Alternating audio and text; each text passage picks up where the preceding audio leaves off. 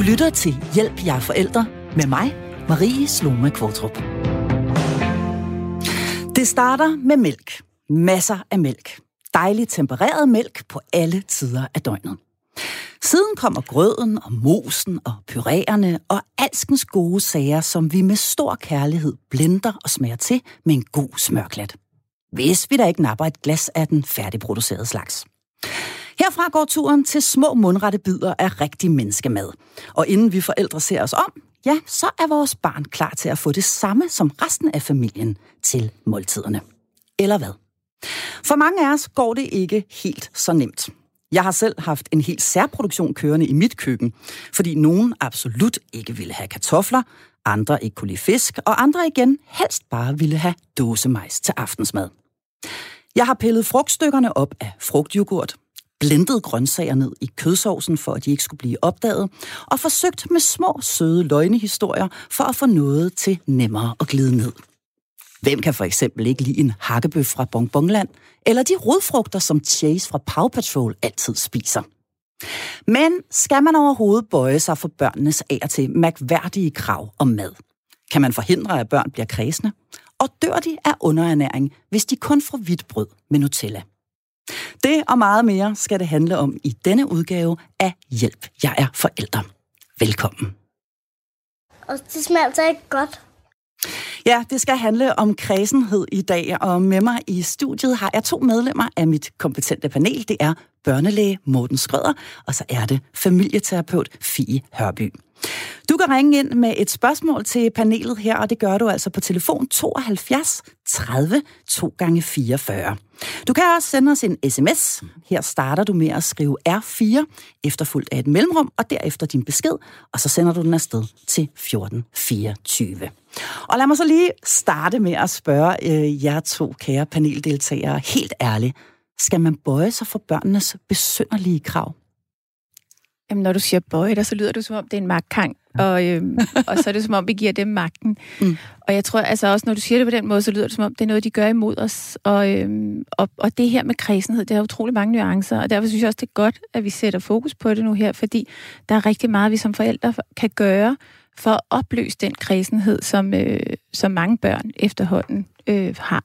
Mm. Hvad altså, siger du, Ja, hvis jeg skulle svare helt kort øh, på, om man skal bøje sig for besynderlige krav, så hvis jeg kun måtte svare i et ord, så vil jeg sige nej. Okay. Og, øh, og, og, og, det, og det vil jeg rigtig gerne nuancere, men det er egentlig bare for at vende tilbage til, jeg tror, det allervigtigste mm. øh, i forældreskabet generelt, og rigtig meget også, når det har med mad at gøre, det er at få sat nogle rammer, øh, som er klare og rimelig konsistente over tid, så børnene ved, hvad de har navigeret indenfor. Skal der være plads til undtagelser og at man er lidt mere blødsød en dag. Selvfølgelig skal der det, det skal der være masser af, men grundlæggende, der, der skal man have styringen som, som forældre. Men, men kan du ikke lige for, for, fortælle mig en gang, eller kan I ikke lige hjælpe mig her? Fordi hvorfor er det egentlig en, en ting, det her med kredsenhed? Hvorfor er det så, hvorfor er det så vanskeligt? Øhm, det er, øh, man kan sige, at børnene er født med en helt naturlig skepsis over for alt, hvad der er nyt. Mm. Øh, på helt samme måde, som hvis jeg pludselig sætter jer på en eller anden øh, niche-restaurant et sted i det sydlige Japan, og I får serveret noget, I ikke ved, hvordan det ser ud, ja. så er det heller ikke sådan, at I bare øh, tager en kæmpe stor skefuld og begynder at tykke løs. Så Nej. smager man forsigtigt. Sandsynligheden for, at man ikke lige synes, det er fantastisk, er også ret stor. Det er helt det samme med børn, og det vender jo tilbage til sådan en helt, øh, kan man sige, øh, øh, overlevelsesting, hvor at man skal gå forsigtigt til værks og være sikker på, at noget er trygt og, og smager godt, før man spiser det. Mm. Og det. Og det er en læringsproces, der tager rigtig mange år, og også udvikler sig hele tiden i takt med, at barnet får flere, flere erfaringer og forstår mere og mere. Okay. Så det, man kan sige altså sådan helt overordnet, det er, at det er faktisk helt normalt, at børn er skeptiske over for det, der bliver serveret for dem. Mm. Fuldstændig. Det, det skal de være. Det skal man bare acceptere og tænke, at det er udgangspunktet, og så tager man den derfra og hjælper dem igennem det hele. Mm. Og så er de jo samtidig enormt optaget af os. Altså børn har jo lagt deres liv i vores hænder, så hvordan går vi til maden? Der kigger de jo meget på, hvordan gør vi? Mm. Øhm, så når vi sidder og spiser et eller andet, vi kan jo se der, når et barn er under et år, lige pludselig begynder det jo at være mere optaget af den mad, jeg sidder og spiser, end at jeg får brystmælk eller flaskemælk, fordi at nu, nu begynder de at være klar til at indtage den mad, som vi også indtager. Og ja. der, det kan man overse. Det gjorde jeg med mit første barn. Men det der er jo lige præcis at, at være vågen som forældre også i forholdet til, hvor går barnets nysgerrighed hen. Okay. Interessant, du siger det der, fordi vi kan jo, øh, de fleste af os kan huske det der med, at de netop lige pludselig bliver meget optaget af, hvad der er, der foregår omkring dem, og også hvad det er, vi andre putter ind i munden. Men hvad er det, du siger, man skal være opmærksom på? Det, hvad er det, der er vigtigt lige præcis i den periode der, hvor barnet er lille, og rent faktisk begynder at interessere sig for, hov, der sker et eller andet der, de andre putter noget ind i munden? Jamen jeg tror, altså for det første, så i dag, vi bliver jo virkelig bombarderet med information som forældre, og vi er meget optaget af, hvad må de spise, og hvad må de ikke spise, og hvornår skal de have hvad, og så videre. Og det kan faktisk gøre, at vi fjerner os fra vores sådan helt egen intuitive oplevelse af os selv og barnet, og kan se, gud, han begynder sådan at kigge på det der. Måske skulle jeg bare lige give ham sådan en her i hånden, han kan sidde og dimse med, mm. eller begynde at tykke på. Og fordi det er det, der sker, at, hvad hedder det, at de stille og roligt tager maden til sig, og at vi er åbne for os at tilbyde dem den og lade dem begynde at spise det. Fordi da jeg fik min øh, søn for 18 år siden, der var jeg sådan optaget af, at øh, nej, du skal jo have den her mos, du skal have det her, jeg har lavet, som er lækkert, og så gav ham det. Og selvom han rakte ud efter det, jeg egentlig sad med, så tænker jeg, at han skal jo have det her. Det er jo mm. det mad, babyer mm. spiser. Og derfor så tror jeg simpelthen, at jeg afskar ham fra øh, ikke at interessere sig for den mad, vi spiste, fordi jeg ikke greb hans nysgerrighed. Okay, interessant. Jeg har været ude i en lignende elegant øvelse med mit, mit første barn. Jeg har en dreng på syv år som den ældste, og øh, vi, da vi begyndte med overgangskosten, da han var en 6-9 måneder, så øh, fandt vi ret hurtigt ud af, at det han allerbedst kunne lide, det var ikke det, vi selv lavede, vel, som jeg havde stået i mit ansigtsfodsved og lavet, men var, øh, men var et eller andet håbløst øh, dåseprodukt ikke? på et glas. Ja, og øh, der, var, der, der var særlig en af dem, han var ekstra vild med. Så skulle vi flytte til Norge, og jeg kan huske på den der tur op igennem Sverige og Norge, hvor jeg kørte op, hvor vi skulle etablere os, der var jeg simpelthen inde i, i tre-fire forskellige dagligvarerbutikker og se, om de havde lige den særlige variant. og jeg havde jo ikke ro i kroppen, før jeg et sted op i Nordnorge fandt den der ene slags, han kunne lide. Altså okay, men, øh, men jeg synes, det er interessant at, at tale lidt om, hvor, fordi jeg tænker, det er vigtigt, at vi får en god start, og at børnene får en god start på alt det her mad. Så hvad er det, vi skal gøre som forældre, tror I, for at give vores børn det her ukomplicerede forhold til mad, som vi jo rigtig gerne vil have, de har? Altså, hvis jeg må starte med at svare, så, øh, så vil jeg sige, noget af det allervigtigste, som jeg øh, har taget med mig gennem de sidste øh, 20 år i virkeligheden, øh, når jeg har rejst rundt i verden, det har gjort rigtig meget, også boet i udlandet, også i udviklingslande, det er at se, hvor voldsomt forskellig mad småbørn får. Mm. Øh, og have det i baghovedet hele tiden og tænke på, børn, de spiser i det store hele det, der bliver serveret for dem i den kultur, de er. Så det er jo øh, både stærk mad øh, i nogle lande, og øh, specielt fermenteret mad i andre lande, mærkeligt surt råbrød i nogle lande som Danmark. Der er jo alle mulige forskellige ja. varianter, og det er det allervigtigste at huske på, det her med, det er ikke bare den klassiske danske børnemad, som, øh, som er okay. Det er, det er rigtig fint at tænke rigtig bredt, især i starten, hvor der er det her vindue for, at børnene jo, som du også siger, Fie, er super interesseret i et eller andet øh, helt fjerde, der står i den anden ende af bordet. Øh, det tror jeg er vigtigt at huske på. Mm. Ja, det kan jeg da også se her. Nu fik jeg en søn mere her for et par år siden, og hvor at jeg aner slet ikke, hvad det er, de ikke må få inden for det første år. Jeg er slet ikke optaget af det. Jeg er optaget af, hvad, han, hvad vi ligesom serverer, og han spiser det, og selvfølgelig kigge på, om han er ved at blive kvalt i det, når han så spiser det, og så få ja. det op, hvis det går galt. Men jeg tror nemlig også, det er det her med at huske det her, hvor, altså, øh, hvor robuste børn faktisk er. Mm. Ja. Og, øh, og at børn samarbejder. De samarbejder om den kultur, de er født ind i, og det mad, der ligesom bliver serveret. Og derfor så vil jeg simpelthen våge at påstå noget så... Øh, frækt, som jeg tror, at kredsenhed altså bliver skabt i ja. relationen. Okay, mm. interessant. Mm. Det uh, synes jeg at faktisk, at vi skal uh, tale en uh, lille smule mere om. Jeg kan ikke lide dem her. Og jeg har lyst til at spørge om, øh, fordi vi kender de fleste af os den her situation, hvor man sidder med sit lille barn, der sidder i høj stol, og man har lavet et eller andet vidunderligt, som man har puttet en masse kærlighed og, øh, og gode vitaminer ned i. Og øh, når man så kommer med skeen, jamen, så vender barnet hovedet væk. Og øh, så sidder man der og prøver at, og, nogle gange at ramme, ramme munden, eller øh, øh, lave flyvemaskinen med skeen, eller et eller andet andet. Må man tvinge sine børn til at spise?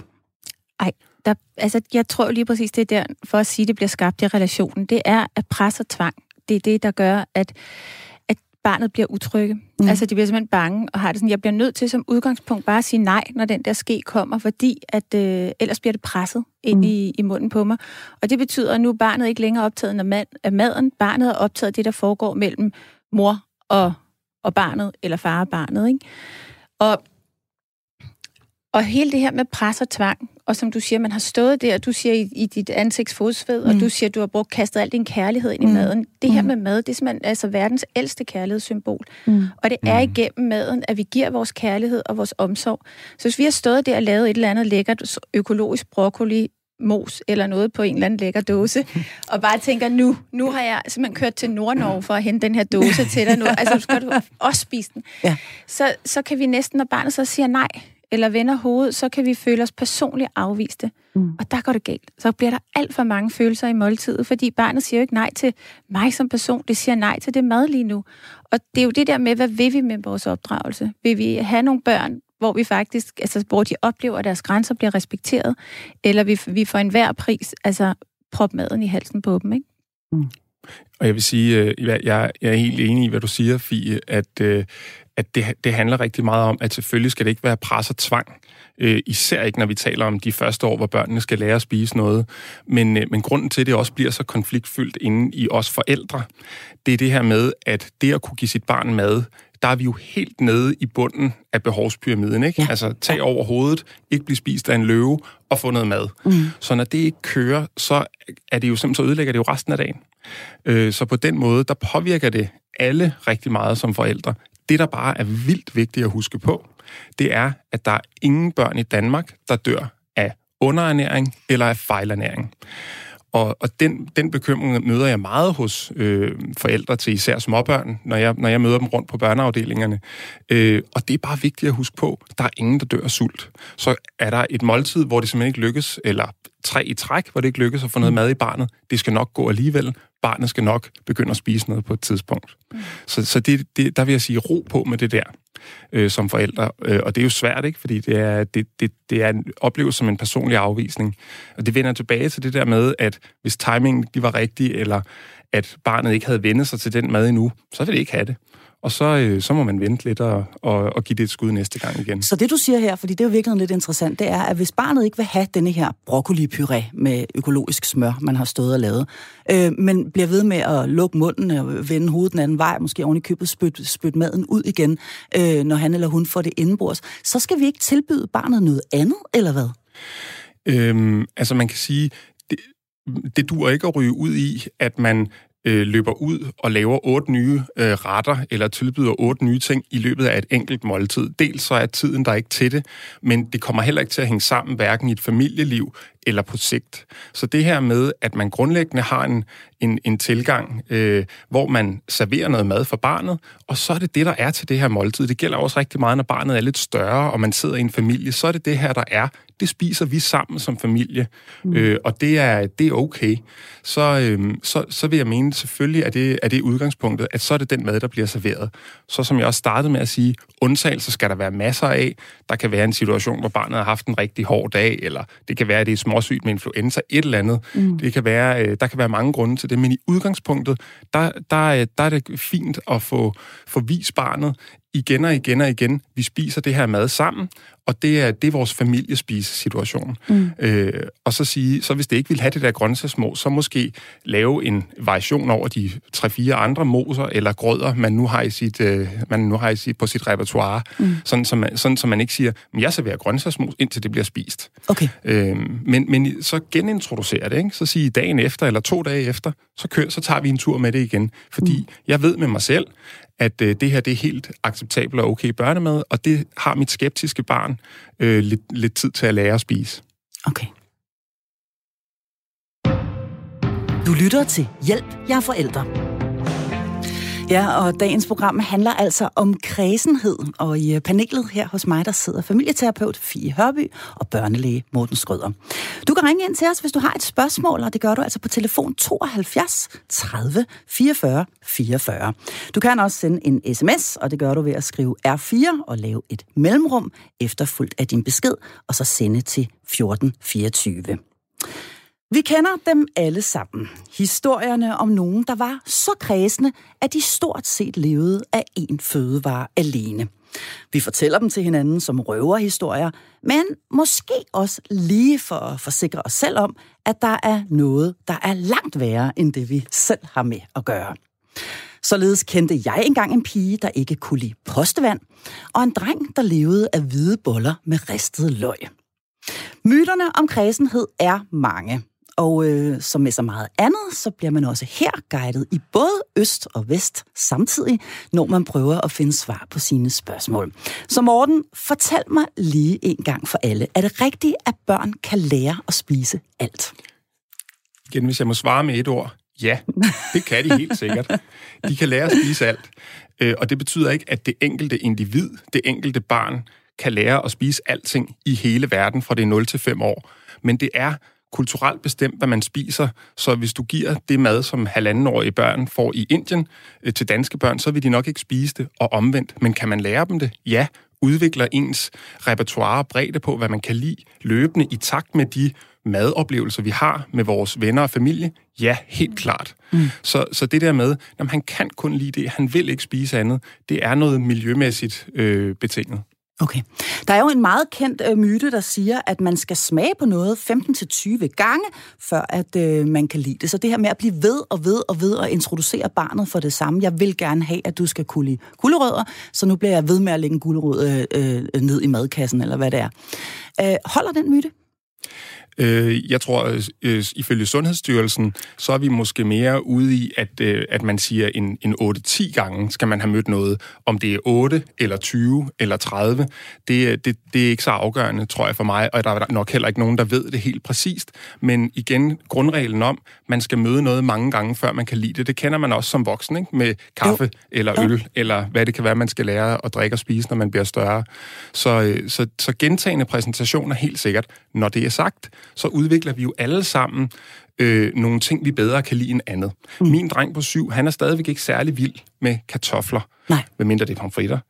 øh, så, øh, så, og, men, men han får det serveret, og han får også lov at spise noget af det, øh, men mindre end min datter, som rigtig godt kan lide det, som beder om ekstra. Mm. Øh, så det igen, han får serveret det hele tiden, og han har jo fået ikke kartofler øh, bare 8 eller 10 gange, han har fået det 200 gange. Mm. Det er stadigvæk ikke hans yndlings, men vi laver ikke øh, specielle kulhydrater til ham, når vi i øvrigt har et kartoffelbaseret måltid. Mm. Nej. Men jeg synes altså, det er så vigtigt at få altså, sat ind også, at vi kan faktisk godt se som mennesker, om vi kan lide noget eller ej. Ja. At den evne har Fordi hvis vi skulle smage på alt, dengang vi ligesom rendte rundt i vildmarken og så videre, så var vi døde på stribe.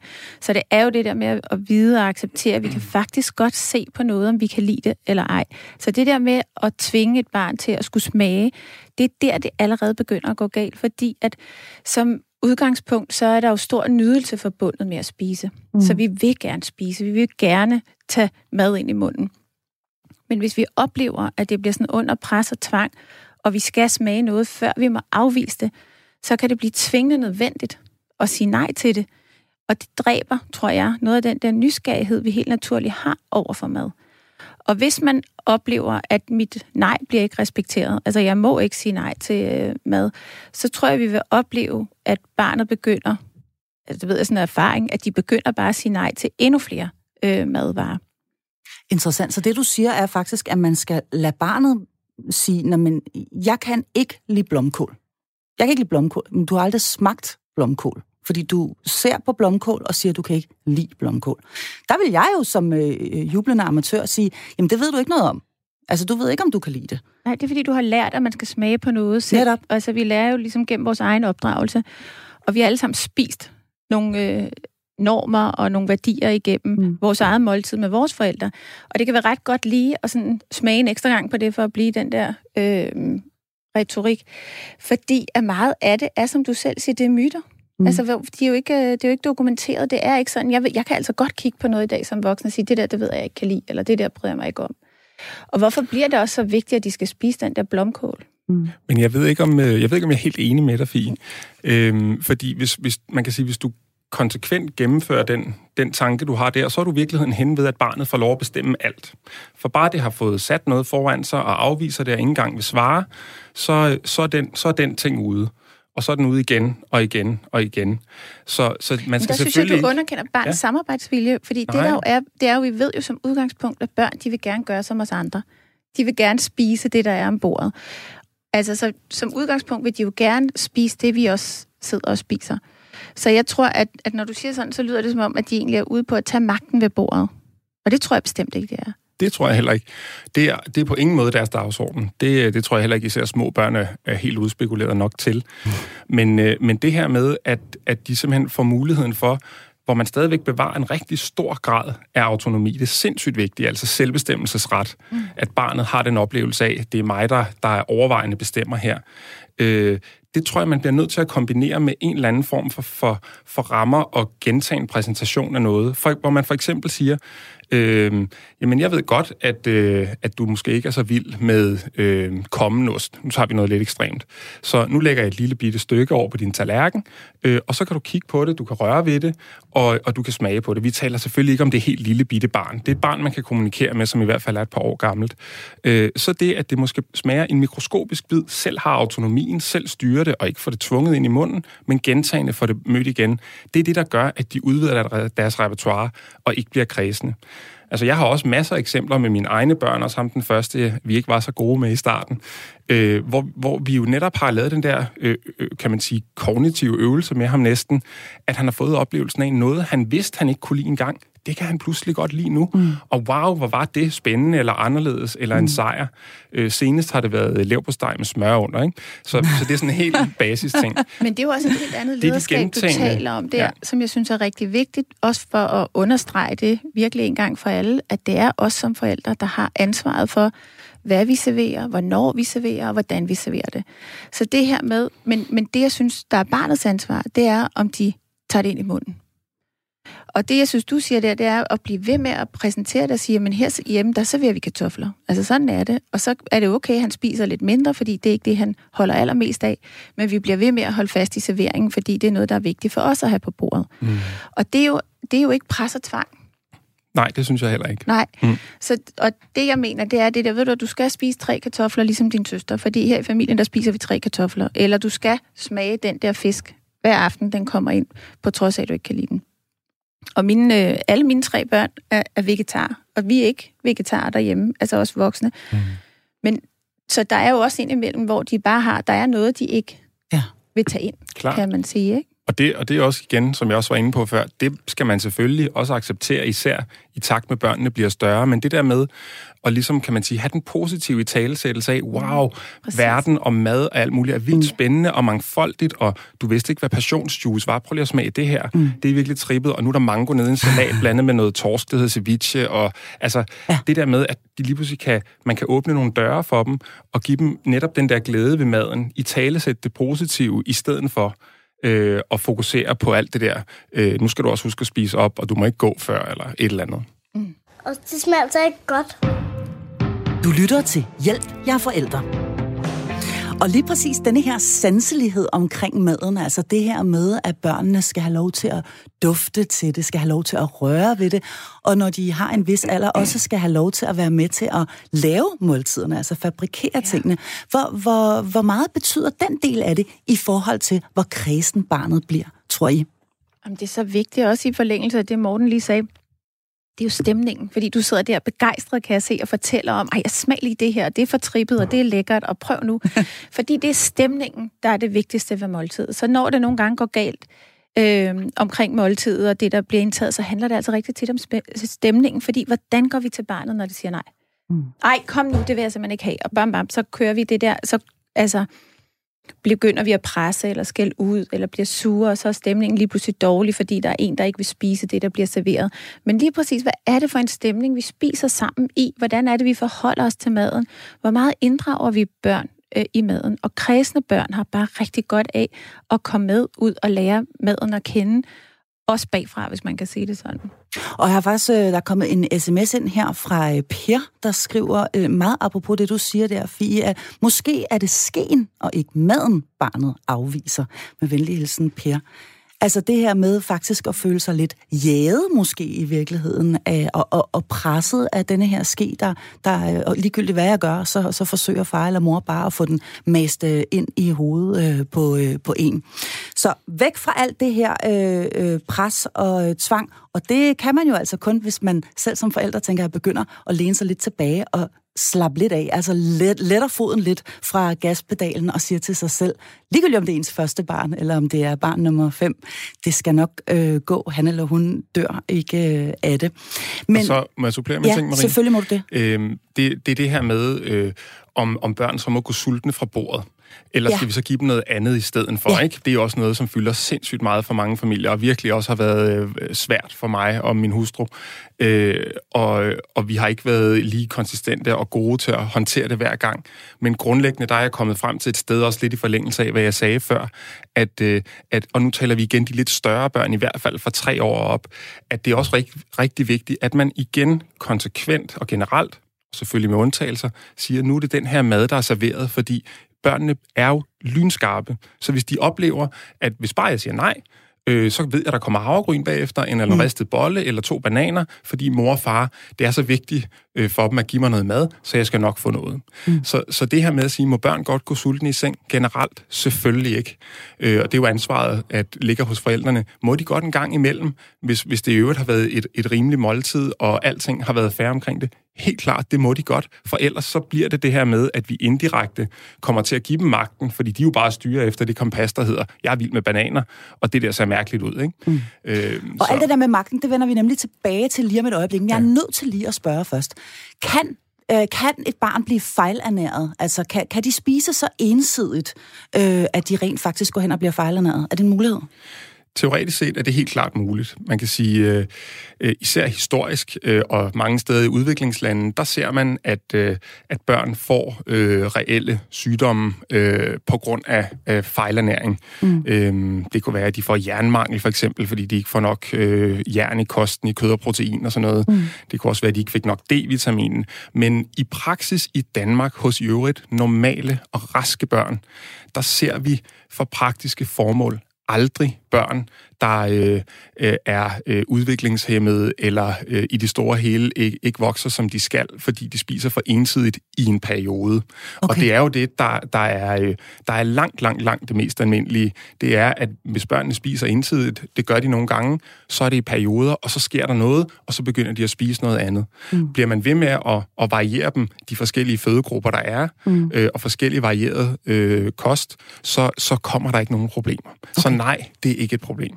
Så det, du siger, Morten, det er, at selvom man har et temmelig lille repertoire i forhold til, lad os nu sige, et, et, et helt lille barn, øh, som altså helst bare vil have havregrød øh, og, og, en, og en bolle med smør, for eksempel, mm. jamen, øh, så skal man ikke gå rundt og være super bange og føle sig som en dårlig forælder, fordi det kan han eller hun faktisk godt overleve på temmelig lang tid. Ja.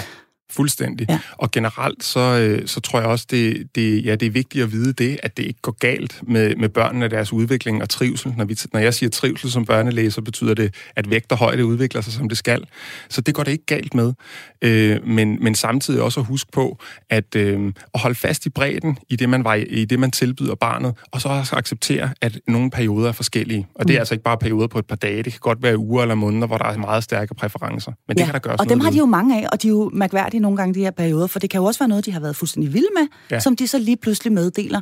Mor, jeg kan ikke lide lasagne mere, for mm. eksempel. Altså, hvor man tænker, det, det virker øh, nærmest som en fix idé. Øh, men, men hvad er, det, der, hvad er det, der er på spil her, vi får lyst til at spørge dig om? altså, det ved jeg ikke præcis. Men min søn, han sagde faktisk forleden dag, hvor han sagde, hvis jeg får det her to gange mere, så kan jeg ikke lide det. Altså, okay. så jeg ved ikke. Det er måske serveret det for mig. men, men jeg tror, at altså i forhold til, at de lige pludselig skifter, altså det tror jeg, det ved Morten mere om, end jeg gør, men altså jeg, jeg er jo mere sådan optaget af det psykologiske i mm. forhold til, hvad der sker. Jeg synes, i forhold til det, der bliver underbygget af, af Morten, som er læge, i forhold til det her, det er, at åh, hvor kunne jeg godt tænke mig, at vi slap mange af vores bekymringer mm. i forhold til vores øh, børns ernæring og, og hvad de putter i, i munden, fordi at og læner os tilbage og tænker, at de spiser, når de er sultne. Og jeg synes jo faktisk godt, man må sende et barn sulten i seng. Og det er ud fra den betragtning, at det, der rigtig tit foregår, det er, at hvis barnet der klokken halv otte en halv time, inden det skal sove, siger, nu er jeg sulten. Og så fordi vi har det her, åh, man må ikke sende Mm. mit barn sulten i seng. Jo, det må man godt. Fordi det, der nemlig kan ske ellers, det er, at vi bliver så skide irriteret over, at nu skal vi servere havregryn eller bananer, eller hvad det nu kan være. Fordi så, når maden er spist, så skal de også lige tisse, og skal de børste tænder igen, eller så skal de lige have den bamse. Og så til sidst, så skælder vi bare ud, og vi er skide sure. Mm. Og så bliver de lagt i seng med en anden slags ondt i maven.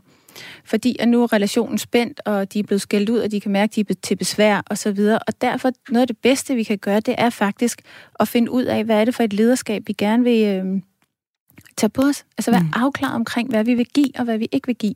Så hvis ikke vi vil servere noget mad der klokken halv otte, og der synes jeg, man skal tage det fra dag til dag. Nogle dage vil man jo gerne, nogle gange er vi lidt mere large mm. i forhold til, at jeg vil gerne servere et eller andet.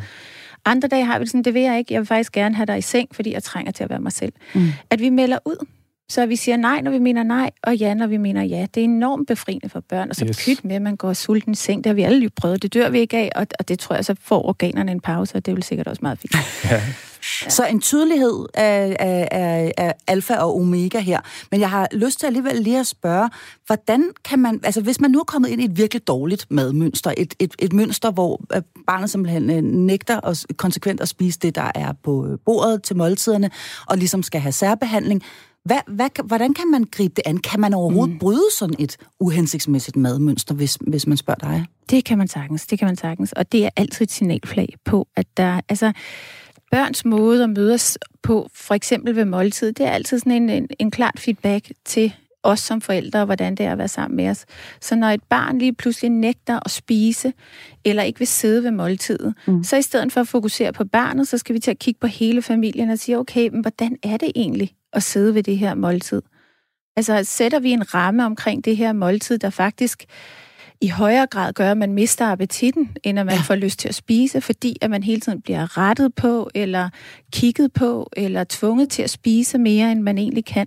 Og det er jo sådan, at tryk avler modtryk. Ikke? Det, er jo, mm. det er jo sådan en helt naturlov.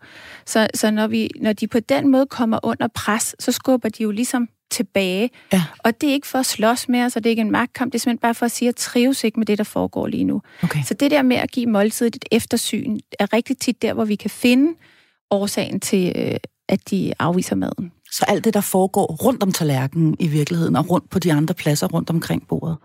Noget andet, jeg er helt enig, Fie, men, og i forlængelse af det, øh, det her med, at, at man, øh, man, man husker på ikke at, at være sur omkring det, men man kan godt være klar omkring det. Uh, ikke? At så, man, så man ligesom er sådan, jamen nu har jeg hørt på, Kai hedder min dreng Kai, nu har jeg hørt på otte gange, at du ikke øh, er så vild med kartofler. Nu, nu gider vi ikke høre mere på det, fordi vi sidder og snakker om nogle andre ting. Ja. Så nu, nu spiser vi videre, mm. og så, vil jeg, så tænker jeg jo, hvem var ham der, den, dreng, den nye dreng hen i klassen? Hvad sker der der? Ikke? Noget afledning Noget afledning. der kører afledning, hen, ikke? ja. og igen holde den gode stemning. Øh, og det der med, når det, når det er gået helt i, i hårdknud, så ligesom sige, okay, nu, øh, nu prøver vi lidt generelt som familie at nulstille det her. Øh, Og hvordan kan man gøre det? Hvordan Jamen, kan man nulstille? Jamen, øh, det, det er mod, tit at vil der være sådan noget med, at forældrene har, ligesom har været for over MC eller sidder og kigger for meget på det barn hele tiden. Det, det opfatter de signaler lynhurtigt. Mm. Øh, jeg vil sige, nogle af de dygtigste, jeg har set omkring det her, det er nogle, der har været sådan nogle af vores gamle socioassistenter på børneafdelingerne, som har, som har været rigtig dygtige til at, at tage hånd om det her med, med, med de børn, som kommer ind, fordi forældrene er bekymret for de voksne, som de skal eller ikke spiser nok.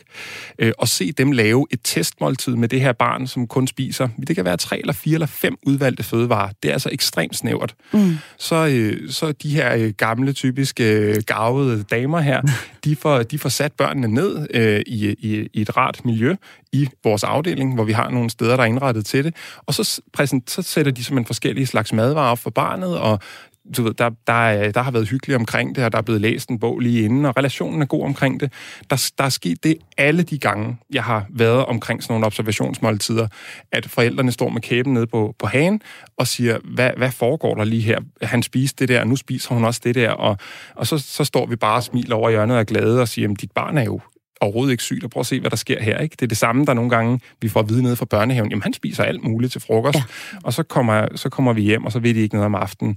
Så igen, vær klar og positiv omkring de grænser, der er, sådan så barnet ikke oplever, at, øh, at der er nogen, der er sure på det, fordi det ikke spiser. Mm, Og det er jo lidt det, der ligger i hele den nye børneforståelse, ikke? At det her ja. med at forstå, at vi må flygte fokus fra barnet til os selv, og tage ansvar for den dynamik, vi får sat i spil, som kommer af alle mulige gode grunde. Altså mm. nogle gange kan det jo også være, at, at vi har fået et barn, der varede for lidt, da det kom, og, og det kan gribe få sådan en angst ind i, at man hele tiden er optaget af, at det barn får noget at spise, på trods af, at det nu helt almindeligt løber rundt og har det godt. Mm. Men man bliver ved med at være meget optaget af, hvad det barn spiser.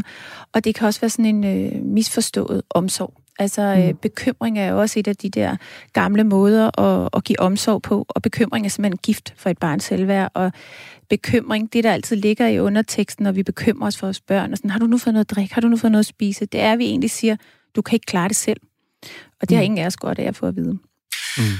Nu har vi uh, simpelthen uh, Bent med på uh, telefonen. Kan du høre mig, Bent? Ja, så er det forstår. Goddag. Goddag, Bent, og velkommen her til programmet. Jo, tak skal du have. Har du et spørgsmål her til uh, mit uh, dygtige panel? Ja. Øh, børn holder utrolig meget af at føre selvkontrol. Ja. Hvis jeg nu for eksempel siger til mine børn, det har jeg gjort mange gange, lad nu være med at spise broccolien fra mig. Ja. Lad nu være med at spise grønkålen mig. Jeg vil selv have kartoflerne, og pomfritterne, dem kan I æde. Ja. Så bliver de meget mere positive over for at spise det, de ellers ikke vil spise. Ah, så, det, altså, så du, du, nar, du, narer dem, du narer dem faktisk lidt, kan man sige. Nej, jeg bruger, nej, nej, jeg narer dem slet ikke. Jeg mener det sådan set. At når jeg sidder for eksempel med en god broccoli med noget smørsovs til, mm. så må jeg mig ikke om, at de kaster sig rigtig over for jeg kan selv utrolig godt lide broccoli. Og så siger jeg til dem, lad nu være med at spise broccolien fra mig. Så ja, bliver det... de pludselig meget interesseret i at spise broccolien, fordi de selv vil have kontrol over, hvad det er, de foretager sig. Bent, jeg tror, jeg tror, du har fat i noget af det helt rigtige der. Øh, ja, når jeg hører dig fortælle om det der, så lyder det, så lyder det som det, man næsten kunne kalde sådan en lejende tilgang til måltidet, ikke? Hvor, øh, hvor du får skabt øh, lidt, øh, næsten sådan lidt øh, skattejagt, hvem får fat i, den, i det sidste stykke broccoli, ja. øh, og, øh, og gør det sjovt, og gør det hyggeligt, og gør det interessant, ikke? Fordi du siger, at det her det er reserveret for voksne, og så er det først spændende for børnene. Ja. så, så, så det her med at have, have sådan en hyggelig lejende tilgang til, til det her, det, det tror jeg, du har helt rigtig fat i. Tusind Nej, jeg tak. Tror mere end det. Jeg tror mere end det. Jeg har også erfaret mere end det. Ja. Altså børn vil selv have kontrol. Ja, det skal være dem, der bestemmer. Ja, og hvis de kan få lov til at bestemme, og få lov til at spise det, som jeg ikke vil have, de spiser fra mig. ja. Tusind tak, fordi du ringede ind med dit uh, tip, og rigtig, rigtig uh, god uh, dag og god weekend til dig, Bent. Jeg vil gerne have lov til at slutte af med at sige, at et negativt narrativ er altså ikke det værste, man har. Nej. tak fordi du ringede, Bent. Og det smelter ikke godt. Og det smelter ikke godt. Nej. Du lytter til Hjælp, jeg er forældre. For snart mange år siden gik det op for mig, at jeg går rundt med et gigantisk, formodentlig nedarvet fodringskompleks. Det betyder, at jeg altid laver for meget mad, at jeg har et stort fyldt spisekammer derhjemme, og at jeg i min omgangskreds er kendt som hende, der altid har kiks i håndtasken og snøfler i handskerummet. Jeg ved ikke hvorfor, men jeg hader ikke at kunne fodre dem, jeg holder af, når de er sultne. Og derfor er jeg også meget nem at manipulere eller overbevise, når det handler om mad. Mit fodringskompleks har kostet mange pølser på tankstationer rundt omkring. Mange overførsler på MobilePay, når en pludselig sult er opstået hos et af mine store børn. Og jeg har også været den mor, der sad og balancerede med en leverpostejmad på sengekanten, fordi nogen ikke kunne sove af sult. Mad er med andre ord magt. Og magten, ja, den øh, har det barn, der nægter at spise. I hvert fald, hvis mor er bange. Men hvorfor, Fie, er vi så bange for, at, øh, at vores børn går rundt og er sultne? Jamen, jeg tror, det er tilbage til det her, som jeg sagde med, at, at det her med at give vores børn mad, er, øh, er den ældste øh, form for omsorg og, og et meget stærkt kærlighedssymbol. Mm. Og det har jo også været altså, belagt med status, det her med at kunne kunne have nogle børn, mm. der var velfodrede. Øh, så på en eller anden måde, og, og som Morten også har sagt, så er vi nederst i, øh, i behovspyramiden. Det er enormt, altså det er sådan helt essentielt, mm. for at vi kan trække vejret og leve. Så det giver vel meget god mening. Øhm, og, og, og menneskets måde at, at udvikle sig på, i hvert fald psykologisk, går altså ret langsomt. Så, øh, så noget af det, der sådan ligger nedarvet i vores hjerne, ja. er faktisk virkelig stadig det der med, de skal have noget at spise. Ja. Det er enormt vigtigt, barnet er sulten, skal have mad nu. Mm. Hvor at, at jeg kunne virkelig godt tænke os faktisk med den her, eller tænke mig med den her udsendelse at få slået fast det her med, at vi, kan, vi lever i 2020. Mm. Og Morten fik sagt, at der er ingen børn, der dør af underernæring. Vi kan godt tage det roligt og slappe af omkring det der med mad. Det er ikke farligt at gå og være sulten i dag i nogle timer. Jeg tror kun, vi, vi har godt af det en gang imellem. Okay. Øhm, så man behøver så, ikke svinge ind til den første den bedste tankstation, fordi der er en, der pipper på bagsædet. Jeg er sulten. Øh, man nej. behøver ikke at stille de her behov heller lige så snart de er der. Det er også det, du siger. At det, det... Jamen, jeg tror, at vi ligger, lever i sådan en, en tid, hvor der sådan hele tiden er instant satisfaction. Ikke? Vi jo. skal hele tiden jo. få det, vi gerne vil have. Så jeg, altså, hvis jeg er ude og køre, jeg kunne ikke finde på at køre ind på en tank. Jeg vil ikke Nej. have, at mine børn skal have de der pølser. Jeg har det, hvis de så er sultne i halvanden time, det er fint. Fordi de lærer jo at udholde den der spænding i systemet, om det er sult, eller noget, man gerne vil have, eller glæder sig til. Jeg synes, det er vigtigt i dag at lære sine børn at afstå. Okay fordi at, øh, at du kan få alting så hurtigt. De kan, altså også det der med, at man skal heller ikke stå og vente nogen steder længere, for man kan tage sin mobil og se et afsnit af Paw Patrol eller et eller andet. Mm.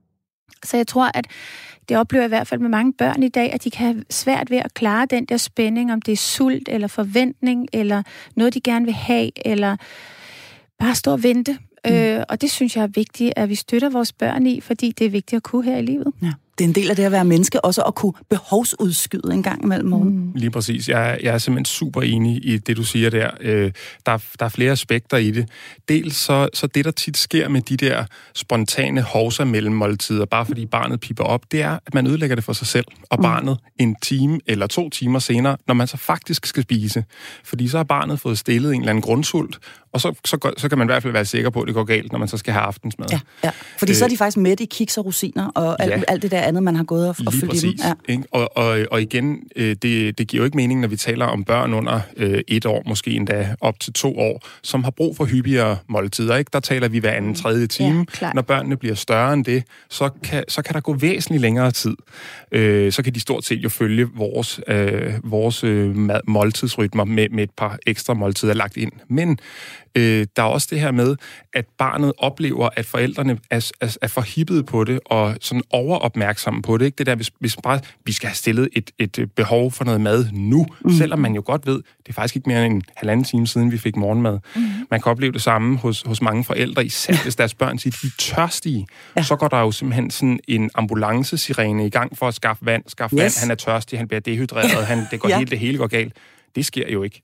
Altså, Gør det ikke øh, det? Nej, det sker Fordi jeg er jo den mor. Altså, det, er, det indrømmer jeg. Jeg lægger mig fuldstændig fladt ned. Jeg er den mor. Altså, jeg er stadigvæk selv med mine store børn. Når der kommer sådan en uh, mobile pay opkrævning, og der står noget med mad og sulten, så, uh, så overfører jeg med det samme.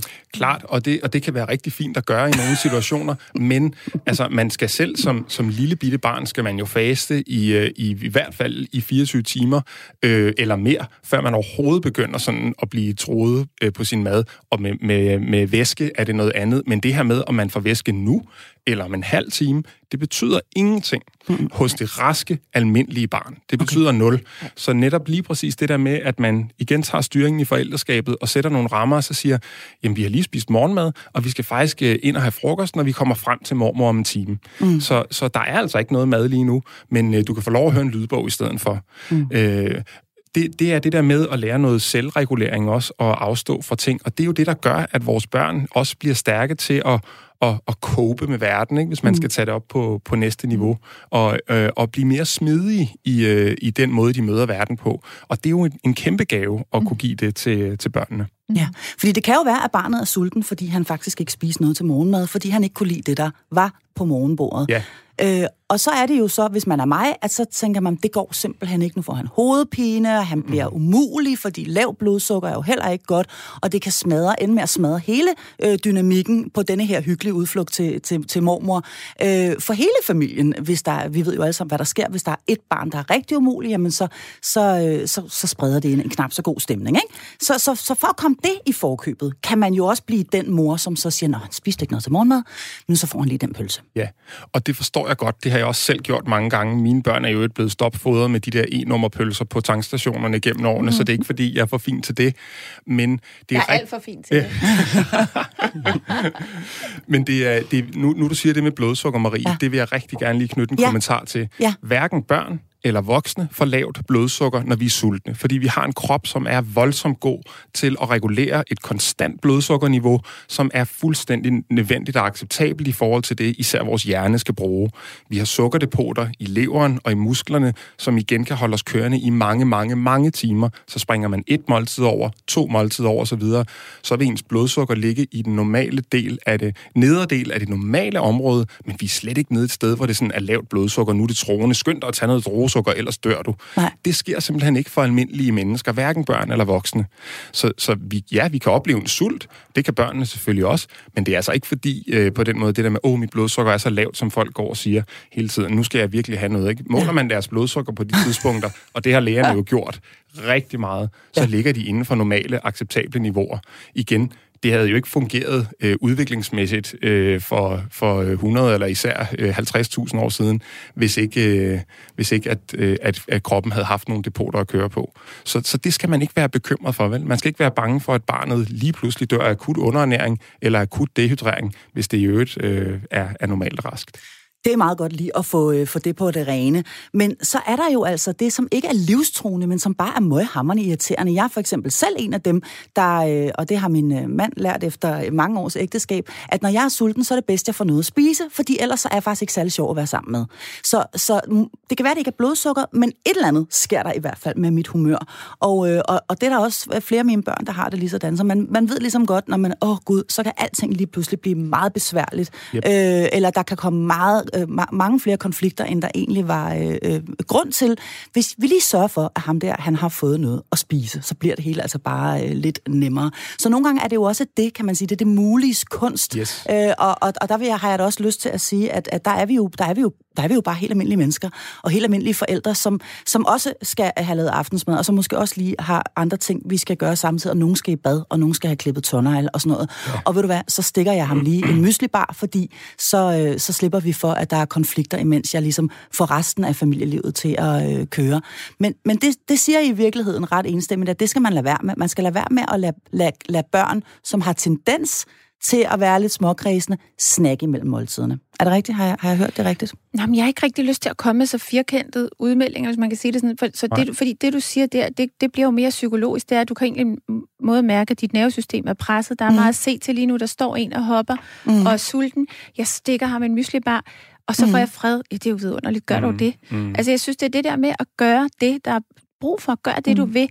Det, jeg synes, der er vigtigt at få sagt her, det er, at jeg har lyst til at lette forældre for noget af bekymringen, for noget af ja. presset, det der med at have mere tillid til, at barnet er robust, at det kan du, ja. og afklare dig med, hvad ved du, og hvad ved du ikke, fordi det, der sker, det er, at når vi tror, at, at børns behov skal tilfredsstilles så hurtigt, så kan det meget hurtigt blive rigtig stressende at have børn, fordi mm. man er på en eller anden tur, og så er der en, jeg er tørstig, åh oh, fuck, jeg har glemt vandet, og hvorfor husker du det ikke? Og så bliver mor og far uvenner, og ja. så kører det, fordi ja. vi bliver så presset, fordi det hele bliver meget hurtigt liv og død. Mm. Så det er det der med, at, at, at øh, døden er langt væk her. Ja, døden der, er langt væk. Der, der, er stor, øh, der er stor mulighed for faktisk at, at gå uden vand og mad. Ja. Det er mere det, jeg synes. Men måske skal vi også prøve at lade være med, det er i hvert fald min egen holdning, og slå os selv så hårdt oven i hovedet med, når nu, nu, nu fik han altså en, nu blev det så til, at han spiste sodavand yeah, til aftensmad, øh, fordi nu har, jeg, nu har jeg præsenteret ham for det, han vil stadigvæk ikke spise det, og øh, de andre børn i familien skal have en is til dessert, og ved du hvad, det får han så også. Ja. Og, og så må sige, der var jeg faktisk ikke særlig super konsekvent lige der, men herregud. Øh, og, det, og, det er, det, og det er lige præcis det, der er sandheden i det. Vi skal generelt i langt de fleste tilfælde have en klar rammesætning og være konsekvente, men kommer der til at være masser af undtagelser i virkelighedens øh, verden? Masser. Oh, yes. Skal der være det? Yes, det skal der være masser af, for at få fred med den der myslibar, eller mm. give slik lige op til måltidet, eller hvad det kan være. Jeg har også gjort de mest uhyrlige ting. Det ændrer ikke på, at hvis barnet grundlæggende, lad os sige i 90 procent af situationerne, Ja. oplever en klar og, og ensartet linje, Ja. så vil det lynhurtigt rette sig ind efter det, og så får man, øh, så får man færre af de der umulige situationer. Men du har ret i, selvom blodsukkeret ikke er lavt, mm. så når vi alle sammen bliver sultne, mm. så bliver vi mere tvære arige, og det kan man have brug for at fikse både hos børn og voksne. og der findes der heldigvis nogle små øh, quick fixes. Jeg kan nok lige igennem her. Jeg har lyst til at spørge dig, Morten, det her med, med kredsenheden, hvornår stopper det? Øh, jamen, det kan jo for nogen fortsætte, øh, indtil de går i graven, som Okay. øh, på alderdom, øh, på, hvad hedder det, på plejehjemmet. Det kan det helt sikkert. Øh, men, øh, men noget, jeg tror, der, er- der, er- der er super afgørende for, for kredsenheden, det er igen det der med, at man får nogle gode oplevelser omkring mad. Øh, for nogle børn, der har været meget kredsende, der ændrer det sig radikalt, når de bliver unge, altså i teenageårene, og får deres eget liv, fordi de lige pludselig måske får nogle nye, smarte venner, som bare synes, sushi er vildt hipt. Og så er det lige pludselig det, den sociale ting, man ligesom gør, Ja. det er, at man skal kunne spise sushi, mm. og så lærer de lige pludselig det, og så åbner paletten sig derfra. Det sker jo for rigtig mange Ja. i de der ungdomsår, men det er igen, det er bundet op på det sociale, og fordi man lige pludselig fik en ven, øh, også måske, hvor man, er, hvor man er yngre, som bare er helt vild med stegflæsk, så kan man pludselig også lide det, så er det Ja. bare det vildeste. Ikke? Jo. Så, øh, så kredsenhed kan fortsætte for evigt, øh, ingen tvivl om det, men øh, igen, det, det, det positive måltid, hvis vi skal kalde det det som overskrift, det er rigtig meget det, der er med til positivt at ændre og udvide paletten af det, det mad, man kan spise. Og så tror jeg også det der med, at altså min erfaring er i hvert fald, at de fleste vokser fra deres kredsenhed. Ja. Og at jeg synes også, at, sådan rent psykologisk, hvordan taler vi om den her kredsenhed? Fordi det der med at blive defineret som en, der er kredsen, eller en, der ikke spiser kylling, eller en, der ikke Mm. spiser kartofler, bliver også en del af ens selvbillede. selvbillede. Mm. Og på den måde er det begrænsende, fordi så er jeg lige pludselig jo ikke sådan en, der spiser kylling eller kartofler, eller jeg er sådan en, der er kredsen, så vi kan også nemt gå ind som forældre og sige, jamen sådan noget spiser han ikke. Mm. Mm. Altså vi går ind og svarer for barnet. Ja. Og på den måde så afskærer vi altså også barnet for nogle muligheder. Eller ligefrem går, øh, altså indretter tallerkenen, specielt når man er ude hos øh, andre og sådan noget, det ser man jo også tit og siger, men det, Ja. nej, du, du skal ikke, det, det der, det kan han ikke lide, og han er ikke så meget til det og sådan noget. Og kan du lave en bolle uden smør og sådan noget? Så man i virkeligheden også overtager styring og fastholder dem i, at, øh, fordi du er jo sådan en, der skal have særbehandling. Ja, Og, præcis. og når vi kommer til det, så noget, jeg havde tænkt, jeg gerne ville snakke om øh, i dag, øh, da jeg cyklede herhen, det er lige præcis det der med, at man gør en- børnene en bjørnetjeneste ved, øh, ved ikke at lære dem øh, at sætte pris på, på alt, kan man sige, bredden i almindelig dansk mad, fordi de får problemer ret hurtigt, når de skal spise hjemme hos en ven, første gang, når de er fem år, eller på besøg hos mormor og morfar, så sidder de lige pludselig et sted, hvor det ikke er særlig sjovt at være den, der ikke kan spise noget, mm. eller til en børnefødselsdag.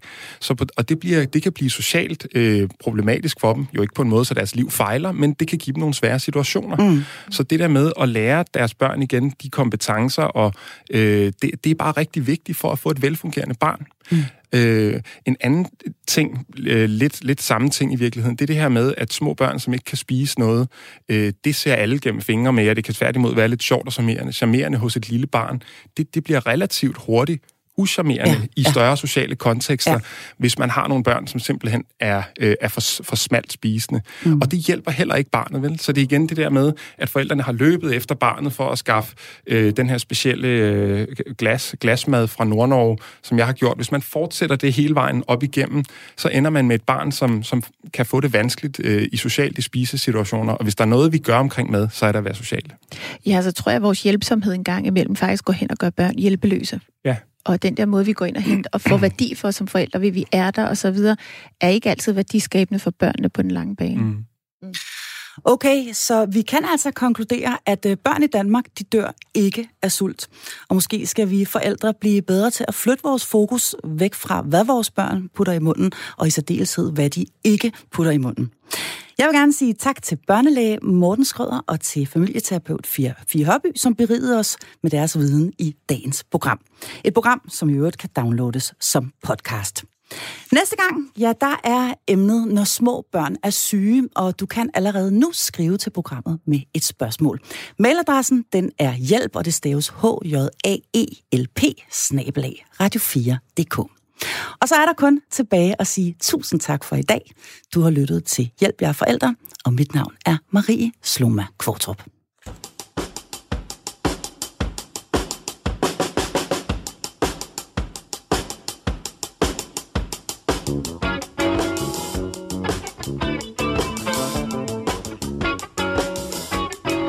Og have pandekager, is og flødestrut og blue band, for det kan ikke lide, det kan vi slet ikke lide. Hvorfor? Ja, det er bare fordi, det er faktisk bare fordi. For det kan vi ikke lide, det kan vi slet ikke lide. Hvorfor? Ja, det er faktisk bare fordi. Og blubad, hvorfor er børn så kredsende, hver gang de skal spise noget? Ja, det er noget, vi to i hvert fald aldrig har forstået. Vi spiser jo, hvad man serverer. Jo, vi gør. Mens børnene reagerer på denne barnlige, kredsende, dumme måde. Og Bubba